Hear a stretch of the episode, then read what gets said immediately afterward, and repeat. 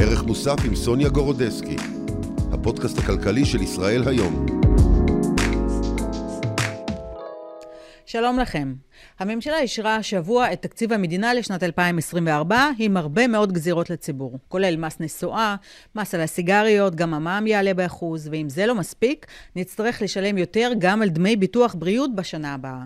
היום נברר איך כל המכלול הזה שנקרא תקציב ישפיע על הכיס של כולנו, איך יגיבו חברות דירוג האשראי, וגם ננתח את המתרחש בזירת המטח ושוק הנדל"ן. מיד מתחילים. מודי שפריר, אסטרטג ראשי של שווקים פיננסיים בבנק הפועלים, שלום, תודה שהגעת אלינו. שלום רב. אז אה, נתחיל מהנושא הכי אקטואלי, הממשלה אישרה השבוע את תקציב המדינה לשנת 2024 עם יעד גירעון של 6.5%.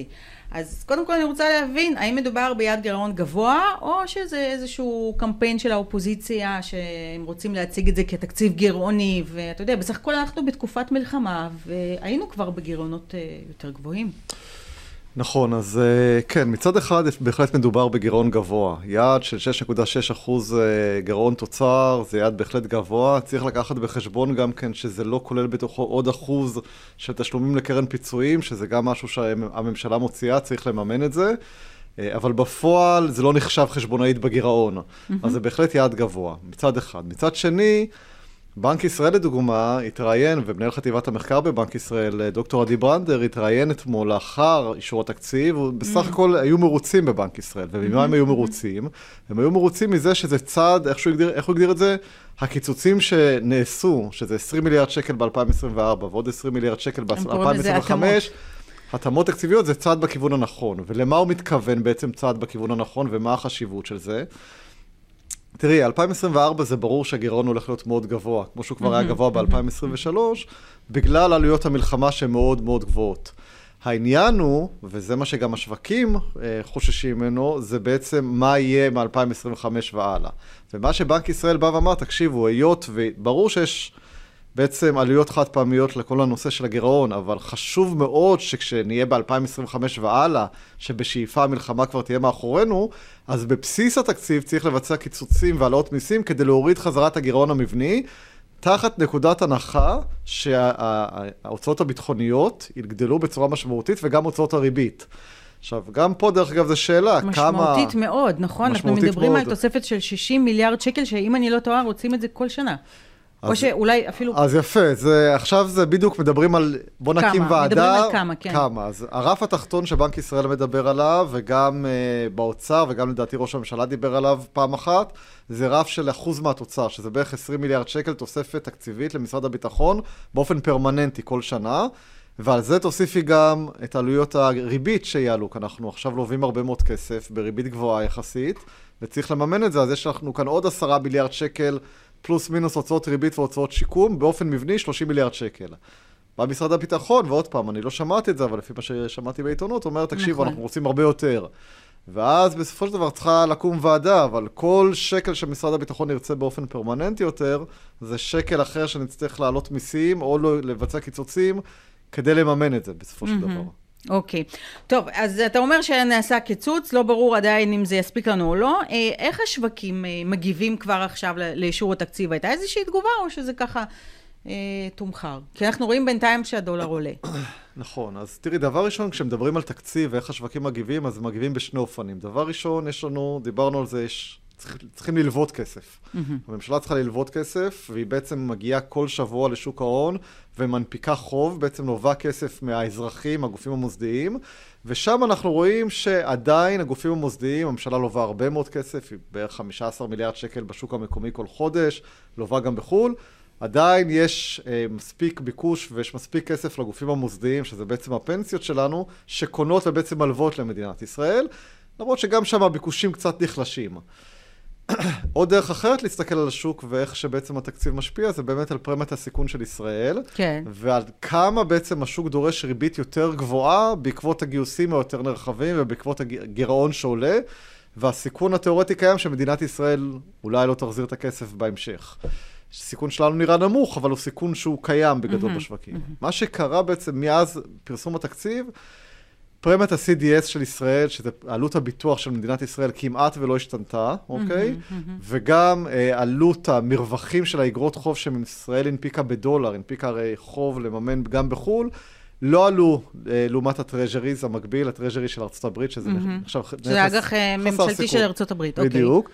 אבל צריך לקחת בחשבון שכן, עם פרוץ המלחמה, כבר המרווחים עלו בצורה מאוד חדה. זאת אומרת, מאז פרסום התקציב, לא ראינו לא משהו מיוחד שינוי. בתקציב, אבל ראינו מתחילת המלחמה, ראינו באמת עלייה חדה, וממשלת ישראל בעצם אה, לובה בריבית יותר גבוהה כן. בשווקים הגלובליים, שזה אינדיקציה לעלייה אוקיי. בפרמיית הסיכון. אז בעצם יכול להיות שההתאמות שנעשו בסך של 20 מיליארד שקל, ושמובילים ליעד גירעון של 6.6 אחוז, זה מספיק וזה ירגיע את חברות דירוג האשראי, והם יגידו, והם יגידו, לא, אוקיי, זה בסדר, כרגע ישראל נמצאת אה, תחת מעקב שלילי, אבל עדיין אנחנו לא רואים סיבה להורדת הדירוג אה, בפועל.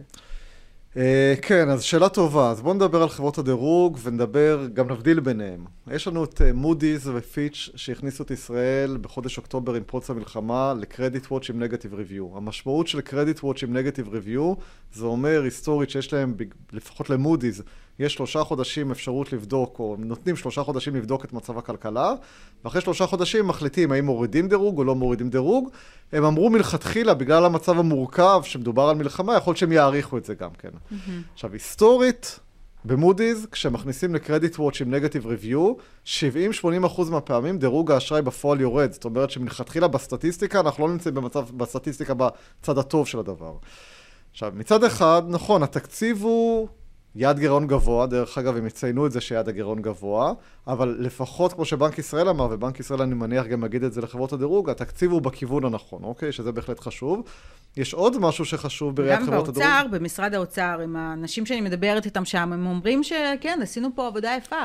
הם מבחינתם מרוצים כי הם ציפו למשהו הרבה יותר גרוע. הם גם, ה-20 מיליארד שקל, בוא נאמר שהם לא קיוו שהממשלה תסכים אה, נכון, לקצץ. נכון, גם במשרד האוצר בסך הכל מבסוטים בהינתן הנסיבות מהתקציב הזה, והם בהחלט ישדרו את זה לסוכנויות הדירוג.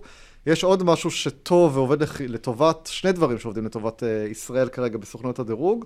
אחד זה השיפור במצב הכלכלה. מצב הכלכלה השתפר כאן, סך הכל רואים ברכישות בכרטיסי אשראי, אחרי שאוקטובר הייתה התכווצות חדה מאוד, נובמבר, דצמבר ראינו אה, עלייה מחודשת וחדה ברכישות בכרטיסי אשראי. ושתיים, זה אני אומר לך משיחות שלי עם סוכנויות הדירוג, הם מדברים מאוד לטובה על עם ישראל. ואיך אחת מחברות הדירוג אמרה לי, אמרה לי, תקשיב, אנחנו לא, לא רואים עם כזה, מדינה כזאת במקומות אחרים בעולם. יפה, שמה זה אומר? שזה אומר שהם אוהבים את החוסן החברתי פה בישראל, וזו נקודה, נקודה, נקודה לחיזוק, לחיוב, בדירוג האשראי של ישראל. מצד שני אבל, כלומר, זה שאנחנו ככה נרתמנו, אה, לגמרי, גייסנו, כן, לגמרי. לעזור אה, כן, כן, במלחמה. והכל. לגמרי, אוקיי. כן.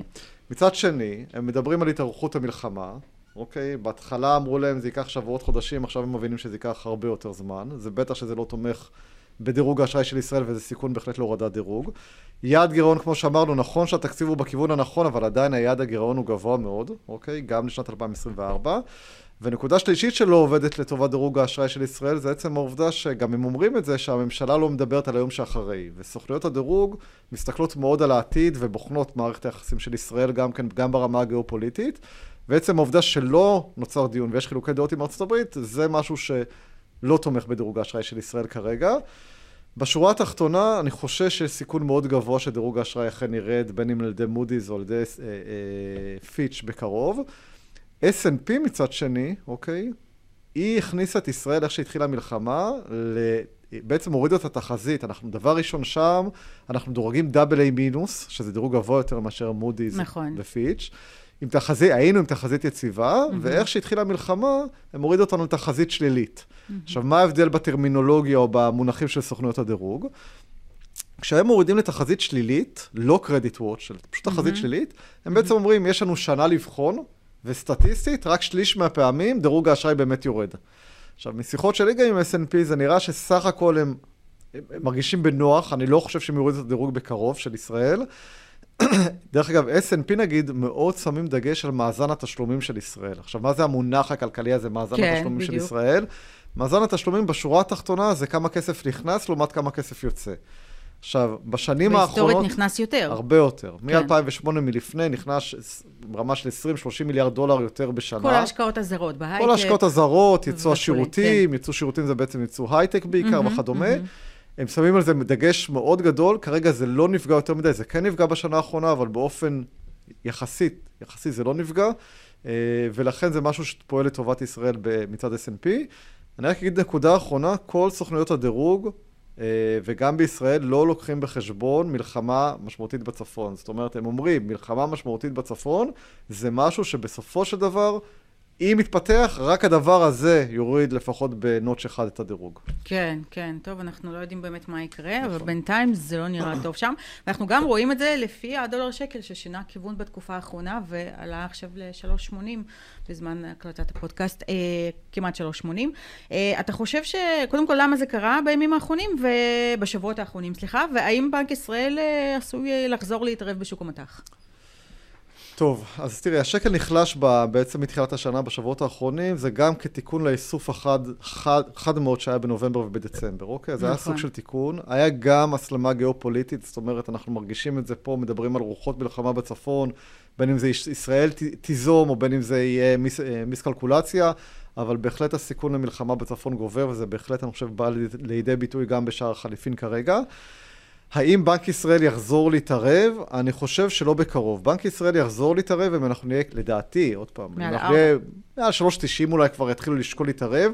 זה גם תלוי ב, מאוד באופן הפיחות. זאת אומרת, אם אנחנו נסחל עכשיו לאט-לאט לכיוון ה-3.90 עוד חודש-חודשיים, אז הוא לא יתערב. אם אנחנו מצד שני נתעורר מחר בבוקר עם מלחמה בצפון משמעותית, טילים למרכז וכדומה, דולר שקל קופץ למעל 3.90, בנק ישראל ישר יבוא ויתערב. כן, וכמה עוד מאוד- נשאר לו? הרי הוא הכריז לפני כחודשיים על התוכנית אה, אה, למכירת 30 מיליון דולר, כמה... נכון? 30 מיליארד דולר. 30 כן. מיליארד דולר, כן. אז כמה נשאר לו עוד? דבר ראשון, נשאר לו עוד הרבה. רק בתוכנית הזאת הוא רק בחר עד עכשיו 8.5 מיליארד דולר. דרך אגב, בנק אז ישראל... יש לו עוד תחמושת, מה שנקרא. יש לו עוד הרבה תחמושת. יותר כן. מזה, ביתרות מטח של בנק ישראל, למעל 200 מיליארד דולר נכנסנו לאירוע כן. הזה. יש לו עוד הרבה מאוד תחמושת. בנק ישראל, דרך אגב, פעל מצוין, אני חושב, מתחילת האירוע, מתחילת המלחמה. בהרבה מאוד דברים שהוא נקט, בין היתר בעובדה הזאת שהוא בא עם התוכנית, בהחלט יצבה את השוק. אוקיי. בואי נדבר גם על אה, מדד המחירים אה, לצרכן, הוא מפתיע כלפי מטה, אה, התפרסם השבוע. מה זה אומר לגבי הריבית של בנק ישראל? האם, היא, האם יש סיכוי, בוא נאמר ככה, שהיא תרד בפברואר? שורה תחתונה, אני חושב שהסיכוי נמוך להורדת Mm. ריבית בחודש פברואר, ואני אסביר גם למה. תראי, הנגיד בא במסיבת העיתונאים האחרונה ובא והבהיר שהורדת הריבית תהיה מדודה, אוקיי? Mhm. הורדת הריבית מדודה זה לא אומר שכל אה, החלטה אנחנו מורידים ריבית, זו נקודה Mhm. ראשונה. נקודה שנייה, בא בנק ישראל, חטיבת המחקר, וגם הנגיד ציין את זה, חוזה שבסוף 2024 הריבית תהיה בין 3.75 ל-4. ואם אנחנו כבר מורידים, כבר אנחנו ב-4.5, אם נוריד את זה כבר עכשיו ל-4.25, אנחנו כן. כבר מתקרבים לסוף השנה. טרם פרסום המדד וטרם העברת התקציב, אנחנו הגדרנו חמישה תנאים שלדעתנו הם הכרחיים, אבל לאו דווקא מספיקים להורדת ריבית בחודש פברואר, ובואו נעבור רגע לתנאים האלה. כן. אוקיי, זו הערכה של, שלנו. דבר ראשון, תנאי ראשון זה התחזקות מחודשת של השקל. בפועל, מהחלטת הריבית האחרונה, השקל נחלש ב-4% בערך כנגד סל המטבעות, מה שבוודאות לא תומך בהורדת ריבית כרגע בחודש כנגד פברואר. סל המטבעות, לא כנגד הדולר. נכון, כנגד דולר אפילו קצת יותר, לא תומך בכלל בהורדת ריבית כרגע בחודש פברואר. נקודה שנייה שהדגשנו זה ירידה מחודשת בתנודתיות בשווקים הפיננסיים. בפועל אנחנו רואים את זה גם במטח וגם בשוקי המניות ובכלל, התנודתיות חזרה לעלות, רואים את זה גם באופציות שמתמחרות מה השוק חושב שיהיה בעתיד בדולר שקל, הוולטיליטי, התנודתיות שם עולה. נקודה שלישית, אוקיי, שהגדרנו כתנאי הכרחי, אבל עוד פעם לא מספק להורדת ריבית בפברואר, זה אם מדד דצמבר ומדד ינואר יפתיעו משמעותית כלפי מטה. כרגע מדד דצמבר היה טיפה יותר נמוך מהתחזיות, מהמם, בגדול היה מהמם. בטווח התחזיות, הוא לא הפתיע משמעותית כלפי מטה בכלל. נקודה רביעית שעליה אפשר לסמן וי, זה הקיצוצים תקציביים של לפחות 15 מיליארד ביעד הגירעון של 2024, אבל זה אפשר באמת לסמן וי. ונקודה חמישית, אני מזכיר לך שבאירופה ובארצות הברית עוד לא התחילו להוריד את הריבית. אז אמרנו שאם השוק יתמחר בסוף פברואר הסתברות של 100% לכך שגם באירופה וגם בארצות הברית יורידו את הריבית בסוף חודש מרץ, כן. אז אולי בנק ישראל ישקול להוריד עוד פעם את הריבית. בפועל, כרגע, רק ההסתברויות יורדות. כרגע מתומחר בארצות הברית הורדת מהמם. ריבית במרץ בהסתברות של 65%, באירופה עוד פחות. כן. שורה תחתונה, נכון. אני אגיד, דרך אגב, השוק מתמחר הורדת ריבית בהסתברות של כמעט 50% בחודש פברואר. אני אישית נותן לזה. הסתברות אה, הרבה יותר נמוכה. אוקיי, והאמת שגם התחזית שלך לגבי האינפלציה השנה קדימה היא, היא תואמת, אתה יודע, אמ, בעצם אתה, אתה אומר שהאינפלציה תמשיך לרדת גם בשנה, אה, בשנה קדימה בעתיד, ואז יכול להיות שהוא לא באמת חייב להוריד את הריבית הוא יוריד את הריבית. בקצב כל כך אה, מהיר. נכון, הוא יוריד את הריבית, הוא יוריד את הריבית אבל בצורה מדודה, הוא לא באמת חייב להוריד את הריבית בצורה מ, אה, חדה מדי. עוד פעם, יש גם עניין של מרווח טעות. מה קורה, תחשבי, בר- בראיית בנק ישראל עם כל האי-ודאות שקרתה כאן מ-7 באוקטובר. מה קורה אם בנק ישראל מגיע ומוריד עוד פעם את הריבית, שזה כבר הורדה חדה, פעמיים ברציפות בחודש פברואר, ואז מתפתחת מערכה בצפון, והדולר שקל קופץ, ואז הוא צריך להתחיל למכור מטח ואולי אפילו להעלות ריבית. בנק ישראל כן. לא ירצה לעשות את הדברים האלה, לכן... כן. הוא עושה את הדברים בצורה מאוד מדודה, הוא לא ירצה לטעות אה, טעות אפשרית כזאת. טוב, אז אה, אתה אומר שבשנה הקרובה האינפלציה תגיע ל-2.5 אחוזים. אה, הערכתנו זה שבשנה הקרובה היא תעמוד על באזור 2.5 אחוז, כן, גם זה בגדול הערכות של השוק. כן. אבל מה, מה עם כל גל ההתייקרויות הזה שקורה עכשיו? שטראוס הודיע על העלאות מחירים, ושסטוביץ' הודיע, וגם סוגת, וגם מחיר החשמל טיפה עלה, נדמה לי, מתחילת השנה. אז ארנונה עלתה, אז בעצם איך זה משפיע כל המכלול הזה? זה לא משפיע על, ה... אז על כן. האינפלציה? אז זה בהחלט משפיע. ותראי, מצד אחד, בעצם איך שהתחילה המלחמה, ההערכה שלנו הייתה שהאפקט של המלחמה, גם היסטורית רואים את זה, האפקט של המלחמה בהתחלה היא דיסאינפלציונית, זאת אומרת, הירידה בביקושים תהיה משמעותית יותר מאשר הפגיעה בהיצע, משמע שהמחירים בסופו של דבר ירדו או קצב העלייה יתמתן בכלל במשק. וספציפית במחירי השכירויות, ואנחנו ממש רואים את שני הדברים האלה בחודשים, במדדים של נובמבר-דצמבר. אני מניח שגם נמשיך לראות את זה קדימה, במיוחד במחירי השכירות. אוקיי, המגמה השתנתה לחלוטין, בטח שבמרכז הארץ, אבל גם בכלל. מהצד השני, יש את הבעיות בפגיעה בהיצע. פגיעה בהיצע זה בין היתר פגיעה פירות וירקות לצורך העניין בחקלאות שעולים, אוקיי? כן. ויש השקל שנחלש, אחרי זה קצת התחזק, עכשיו חזר להיחלש, ויש את כל הסיפור עכשיו של החות'ים גם בים האדום שמעלים את מחירי התובלה הימית לישראל, אל- ואלה דברים, והעלאות המיסים, נגיד חשמל עולה, בעיקר בגלל שמעלים את המס על הפחמן בחדש. העלאות המיסים, שבסופו של דבר יעלו את האינפלציה. זה שני גורמים שהם, עוד פעם, סוג של מאזנים אחד את השני. הערכה שלנו שבהתחלה, וראינו את זה גם במדדי נובמבר ודצמבר, האפקט של ההתמתנות הביקושים יהיה חד יותר, זאת אומרת האינפלציה בהתחלה תתמתן, ומתישהו כשהמלחמה תסתיים, אז האינפלציה תחזור לעלות. זאת אומרת, הסיפור הזה של מחירי המזון, כן, גם אנחנו לקחנו בחשבון עלייה במחירי המזון בשנה הקרובה. צריך אבל לקחת בחשבון... בינתיים אנחנו רק מדברים על אה, שלוש חברות גדולות, נכון. אבל אה, כנראה זה יפתח תיאבון לחברות נוספות. ככל הנראה, אבל מצד שני צריך לקחת בחשבון... ו... כן, כבר הכריזה, אבל היא בינתיים השתה את, ה... את העלאות המחירים, וגם כן. אה, יכול להיות שתנובה, אחרי ששטראוס העלתה, היא ראתה שזה עובר בשקט יחסי, וחוץ מתנובה, גם אוסם, אתה יודע, יש... זה לא מן הנמנע, מה שנקרא, שבאמת זה יקרה. נכון. פה- נכון, כן. ושוב, יחד עם זאת צריך לקחת בחשבון שבניגוד ל-2021 ו-2022, בוא נגיד, יש, הלמ"ס מפרסמת מדד שהוא פחות אה, עוקבים אחריו, אבל נקרא מדד ייצור המזון. מדד ייצור המזון זה כמה עלות ייצור המזון לתעשייה המקומית, אוקיי? יש איזו קורלציה מאוד גבוהה למה שקורה למדד, למחירי המזון בסופו של דבר.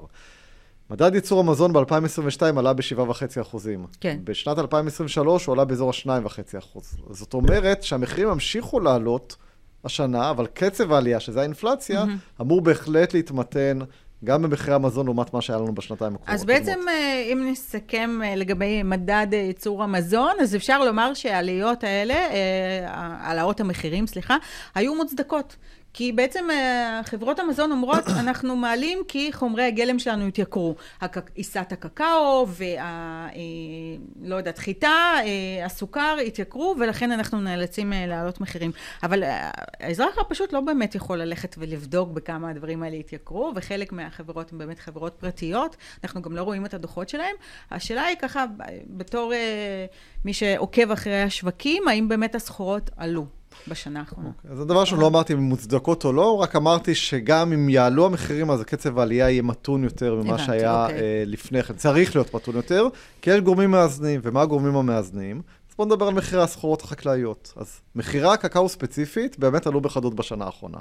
אבל אם את לוקחת ואת מסתכלת על כלל מחירי הסחורות החקלאיות, הם מהשיא שלהם בחודש יולי ירדו ב-12.5%.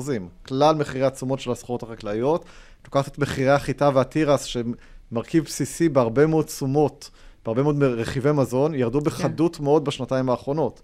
זאת אומרת, יש רכיבים שמעלו באמת כמו הקקאו, יש הרבה מאוד רכיבים אחרים שירדו, mm-hmm. אוקיי, ומה שממתן ומה שהוביל לירידה במחירי הסחורות החקלאיות. מעבר לזה שתובלה ימית, אז נכון, מחירי התובלה כרגע עולים לישראל, בגלל כל הסיפור של הים האדום, אבל בפועל התחלנו את המלחמה במחירי תובלה ימית משמעותית יותר נמוכים ממה שהיה ב-2021 ו-2022, וגם קצת יותר נמוכים מהרמת טרום הקורונה. Mm-hmm. אז אני אומר, יש גורמים מאזנים גם לצד השני. אוקיי. Okay. בואי נדבר גם על שוק הנדל"ן. אה, בעצם אה, במדד האחרון, מה שהפתיע כלפי מטה זה לא רק אה, מדד המחירים לצרכן, אלא גם מדד מחירי הדירות ירד בשנה האחרונה ב-1.8 אחוז, כמעט 2 אחוזים. האם לדעתך המגמה הזאת תימשך, או שאנחנו... או שהיא תתהפך לנו, ויהיה פה פיצוץ של מחירי דירות. אוקיי, okay, אז גם פה נחלק את זה לתקו, לתקופות. כן. תראה, אנחנו לפני המלחמה, אה, הערכנו שהשנה מחירי 2023 המחירים ירדו, והסיבה היא פשוט התמתנות משמעותית בביקושים, בין היתר גם בגלל הריבית הגבוהה, ועלייה חדה בהיצע של המלאי הדירות למכירה. לא, איך שהתחילה המלחמה, הערכנו שהמגמה הזאת רק תתעצם בטווח הקצר. אוקיי? זאת אומרת, בשנה הקרובה, לפחות בחצי שנה הקרובה, מחירי הדירות כנראה ימשיכו לרדת. יחד עם זאת, אם בואו נדבר על טווח ארוך יותר, 2025 והלאה, מלחמה תיגמר, אוקיי? יכול להיות שיהיה כאן גל עלייה לישראל, מצד אחד. מצד שני, ברמת ההיצע, אז כרגע יש מלאי דירות גבוה למכירה, אבל הבעיה היא כרגע, כשמסתכלים על 2025, 2026 והלאה, הרבה פחות בונים, בגלל שיש בעיה של עובדים כרגע. נכון, מחסור, שעדיין לא נפתרה. נכון, נכון, זה נפתר באופן חלקי רק, אבל עדיין חסרים הרבה מאוד, וזה לא שלפני זה בנו כל כך הרבה שזה לא נורא, לא, גם ככה מלכתחילה, התחלות הבנייה בשנים האחרונות עמדו פלוס מינוס בקצב הגידול הטבעי, שזה 60-70 אלף משקי בית בשנה. ועכשיו זה עוד יורד בחדות, והדברים האלה לא ישפיעו עכשיו, לא ישפיעו בחצי שנה הקרובה, גם לא בטוח שבשנה הקרובה. אבל ניקח את 2025 והלאה, אז אחרי ירידות המחירים שכנראה ימשיכו, לדעתי המחירים בכיף יכולים לחזור לעלות, ואפילו יכולים לעלות עליית, עלייה חדה יחסית. אה, תלוי היצע ותלוי גם גל עלייה אם יהיה מהעולם כן או לא. כן, ובטח תלוי גם מה יהיה, מה יהיה הפתרון. והריבית תרד גם כן. כן. ריבית וגם uh, המחסור בעובדים, האם זה, כן, כן, האם הוא פתר באופן מלא או לא. נכון. Uh, טוב, לסיכום, אני רוצה לדבר איתך על ביצועי הבורסה הישראלית בשנה האחרונה. Uh, למרות המלחמה וגם למרות uh, כל אי הוודאות הפוליטית שהייתה פה סביב הרפורמה המשפטית, uh, כבר שכחנו מזה, אבל גם זה קרה לנו, אנחנו לא ראינו שהמדדים המובילים של הבורסה התרסקו וכן סיימו בעלייה, אמנם מתונה, אבל כן עלייה. Uh, אז מה הסיבות בעצם שהובילו לתיקון הזה שהיה בסוף השנה? טוב, תראו, בסופו של דבר, תראי, בסופו של דבר אנחנו אה, מדינה קטנה שמאוד מושפעת מהעולם. יש לנו כמובן את הדברים הפנימיים שלנו כאן כרגע, מאוד משפיעים עלינו, אבל בסופו של דבר, בראיית השווקים הגלובליים, אנחנו מאוד מושפעים מהעולם. מה שקרה בעולם זה שהשווקים עלו בחדות, בארצות הברית עלו בחדות בשנה האחרונה. בואו ניקח ספציפית את החודשיים האחרונים. מדד הנסדק בנובמבר-דצמבר עלה ב-17%, אוקיי? לכן, זו הסיבה העיקרית מדוע הבורסה כאן תקנה. רק בדצמבר. רק בנובמבר-דצמבר הנסדק mm. עלה ב-17%. זו הסיבה העיקרית מדוע הבורסה המקומית כאן תקנה. מעבר לכך, אוקיי, שאם אנחנו נסתכל על כל שנת 2023, עם התיקון, שהיה, כמובן חודש אוקטובר הייתה בהתחלה ירידה מאוד חדה, נכון. אנחנו בביצועי חסר משמעותיים לעומת הנסדק וה-S&P בארצות הברית. זאת כן, אומרת... הם סיימו את שנת 2023 בתשואה דו-ספרתית. כן. כן. אם בעולם... 20-30 אחוז. אם כן. בעולם המח... המדדים היו יורדים, אנחנו היינו גם כן יורדים בחדות בשנת 2023. דבר שני, סיבה נוספת לתיקון, יכול להיות בנובמבר-דצמבר, בישראל בשוק המניות המקומי, זו ציפייה שכן, כל מה שהתעסקנו עד השישי באוקטובר בישראל פה בשנה האחרונה, הדבר הזה יתאחה, בוא נגיד ככה, הקרע הפנימי בעם יתאחה, יפסיקו להתעסק עם זה, האם זה נכון או לא נכון, קטונתי. כן. אבל uh, יש גם ציפייה כזאת, זה גם מה שהוביל דרך אגב להתחזקות של השקל בנובמבר-דצמבר, אחת הסיבות שהשקל התחזק גם כן, זה גם היה הסיפור הזה.